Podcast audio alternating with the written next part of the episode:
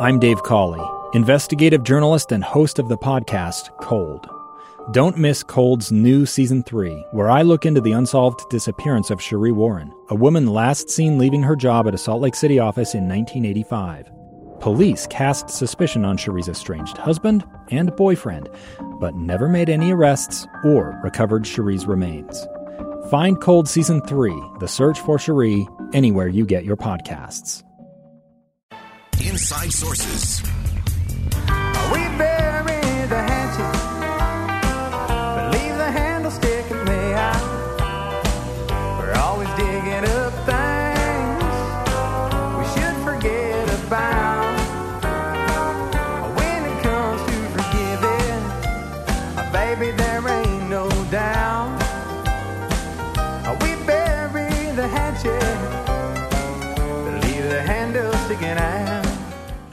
That was Garth Brooks. We bury the hatchet. Uh, burying the hatchet, of course, he has the handle sticking out. We'll talk about why that's a problem coming up. Uh, important principles in there in terms of forgiveness that we're going to get to in a second. But before we do that, uh, that is your signal, an opportunity for you to enter our contest to win tickets to the sold out Garth Brooks concert at Rice Eccles Stadium. And uh, all you have to do today is go to ksl.com slash win and enter the keyword for the day, which is hatchet. H A T C H E T, hatchet. We're going to bury the hatchet, and hopefully, we won't leave the handle sticking out like Garth Brooks did in that song. Uh, and that's an important lesson for us. But uh, again, if you want to win those tickets, have a chance to win those tickets, uh, go to ksl.com slash win and enter the keyword for the day, hatchet.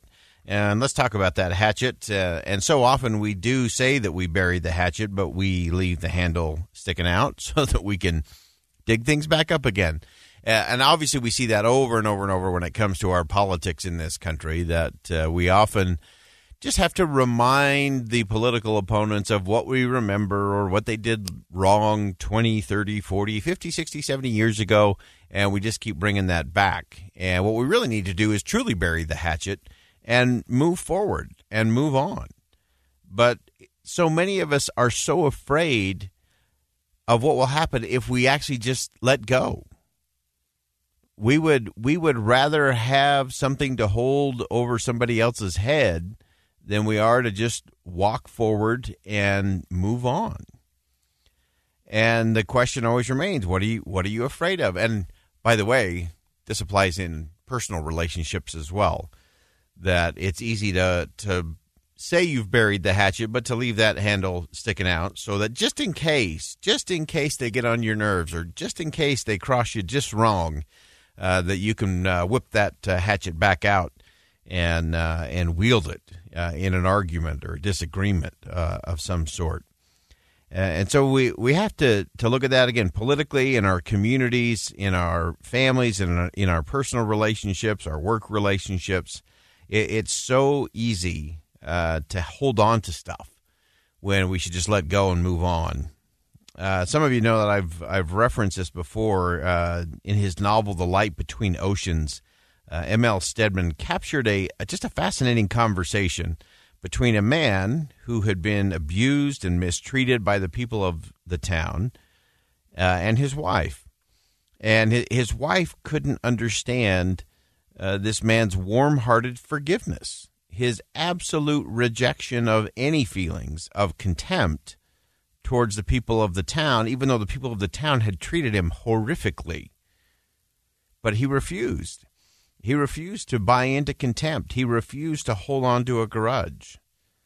Uh, when his wife asked how he could show that kind of forgiveness, her husband replied, I choose to.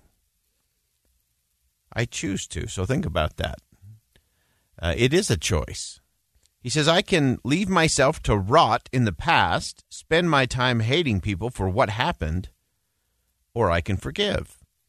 That's a pretty good pattern. That's a pretty good uh, lesson for all of us. Uh, the wife, of course, uh, was not content with that answer. She said, But it's not that easy.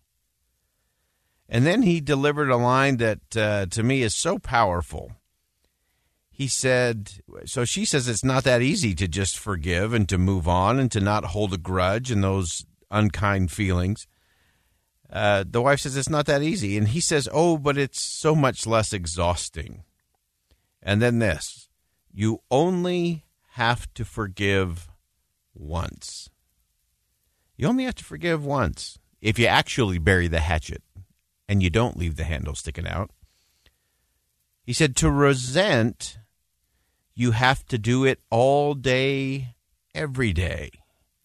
You have to keep remembering and recreating all the bad things.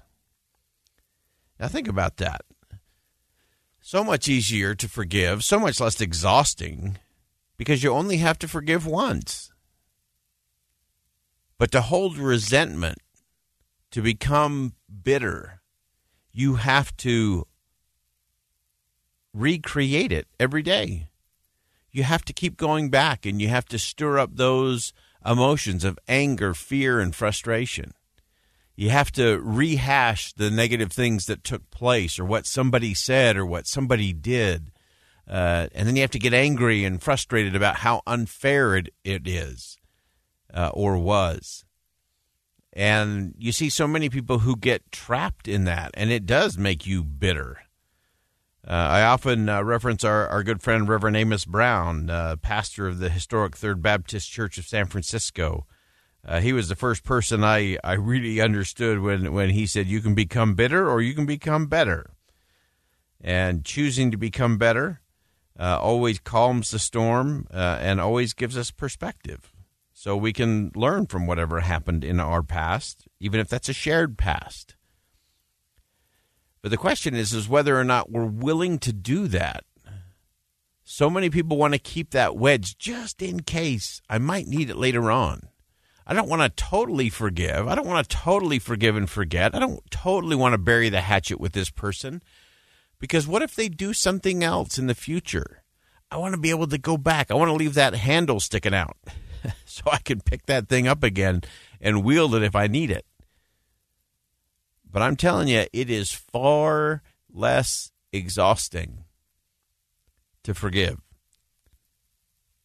because you only have to forgive once. If you really forgive, if you truly forgive, you only have to do it once. But remember, if you want to have contempt, uh, if you want to have that anger and frustration, you want to have a grudge, you want to keep that hatchet in hand and not bury it, you have to recreate the negative emotions every day. You have to keep going back because we're not angry by nature. We get angry, we get frustrated, we can yell and scream and argue and do all of that, but by nature, we, we eventually move on. Uh, storms don't last forever. Uh, it's not natural. Storms come and then they go. Uh, anger comes and then it goes. But if we keep that hatchet in hand and we just keep recreating all those negative emotions, it'll stick around. But that's not natural. And it is absolutely exhausting. And so we got to bury the hatchet and not keep the handle out. So that's a good principle for us today. It's also a great chance for you to win today. An opportunity for you to win. You can enter ksl.com slash win. And our keyword for the day is hatchet. And that'll give you a chance to be entered to win sold out garth brooks tickets for rice eccles stadium coming up next week. Uh, you can be part of that great uh, contest once again at uh, ksl.com slash win. And that is uh, to me just one of those vital principles that if we all could just figure that one out man, our politics would be easier, our communities would be easier, our businesses would be better, and our personal relationships would be stronger. So just bury the hatchet and don't leave the handle hanging out. I'm going to disagree with Garth Brooks on this one.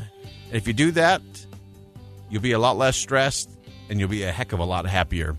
I'm Boyd Matheson. You're listening to Inside Sources here on KSL News Radio. Stay with us. Hour number two coming up next.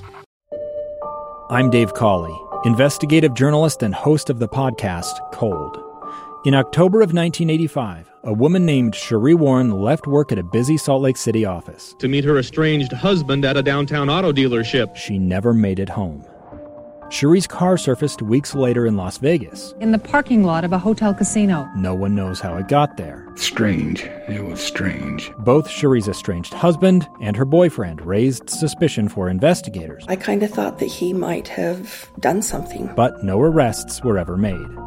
In Cold Season 3, we dig into double lives, make new connections in the case, and examine the difficulty raised by reasonable doubt. We want answers just as much as anyone else. They have creeps like that now, too, so nothing's changed. That's the new Cold Season 3 The Search for Cherie, now available anywhere you get your podcasts.